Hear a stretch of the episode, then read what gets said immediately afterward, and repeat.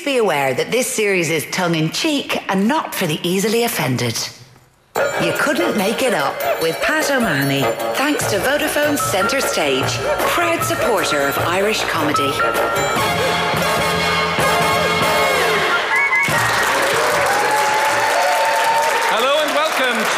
Couldn't Make It Up, to the show that tells the Public Accounts Committee it's just one round long and then later admits that it's actually three rounds plus a couple of sketches. I'm your host, Pat O'Mahony, and this week we've hired in comedy consultants Colm O'Regan and Sue Collins.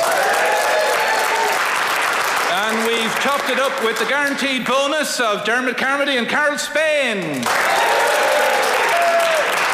Let's start with news of the world, where we play some fairly self explanatory clips to check that our teams have been paying at least a little bit of attention to the news this week. And of course, some of the characters we meet here will be starring in the team's sketches at the end of the show. Colm and Sue, here's yours.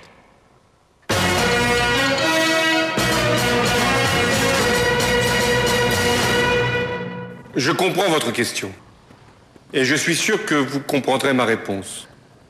Chacun, dans sa vie personnelle, peut traverser des épreuves.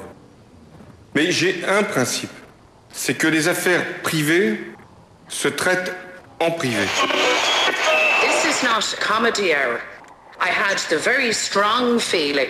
That you were attempting to palm us off or to mislead us. I now discover, perhaps, Mr. Connon, that you've come in here to tell downright lies.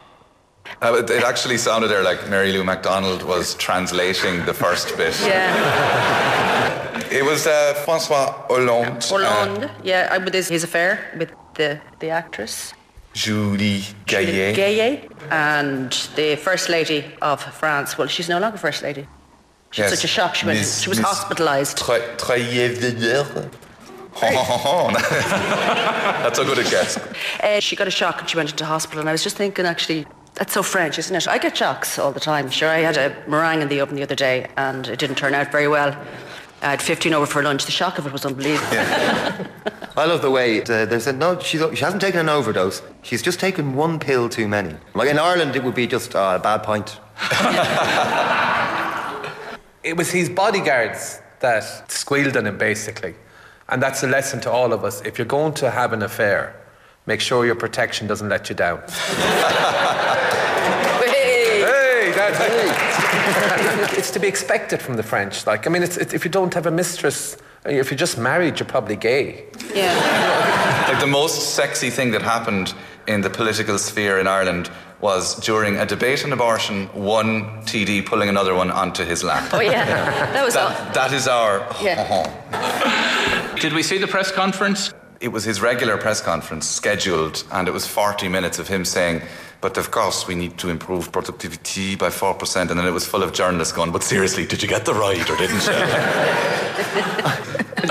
There was another story in there, Colm and Sue. Mary Lou McDonald. What was she doing? She had a, a great week. Two public account committee uh, hearings, and uh, this this one was about the CRC. It is funny to see a Sinn Féiner so vehemently trying to dig up stuff that other people have buried.